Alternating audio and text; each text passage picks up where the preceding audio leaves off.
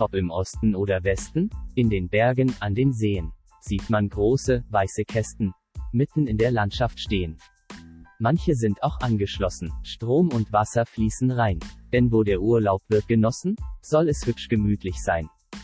Dann und wann folgt die Bescherung. Immer wenn das Klo randvoll, benötigt es eine Entleerung. Riechen, tut das nicht so toll. Regnet es, dann fährt man weiter. Denn man ist ja stets mobil. Wo der Himmel wieder heiter, liegt das neue Tagesziel. Doch nach zwei, drei Wochen Enge, sehnt man sich nach Haus zurück. Kein Verzicht und kein Gedränge. Bis zum nächsten Campingtrip.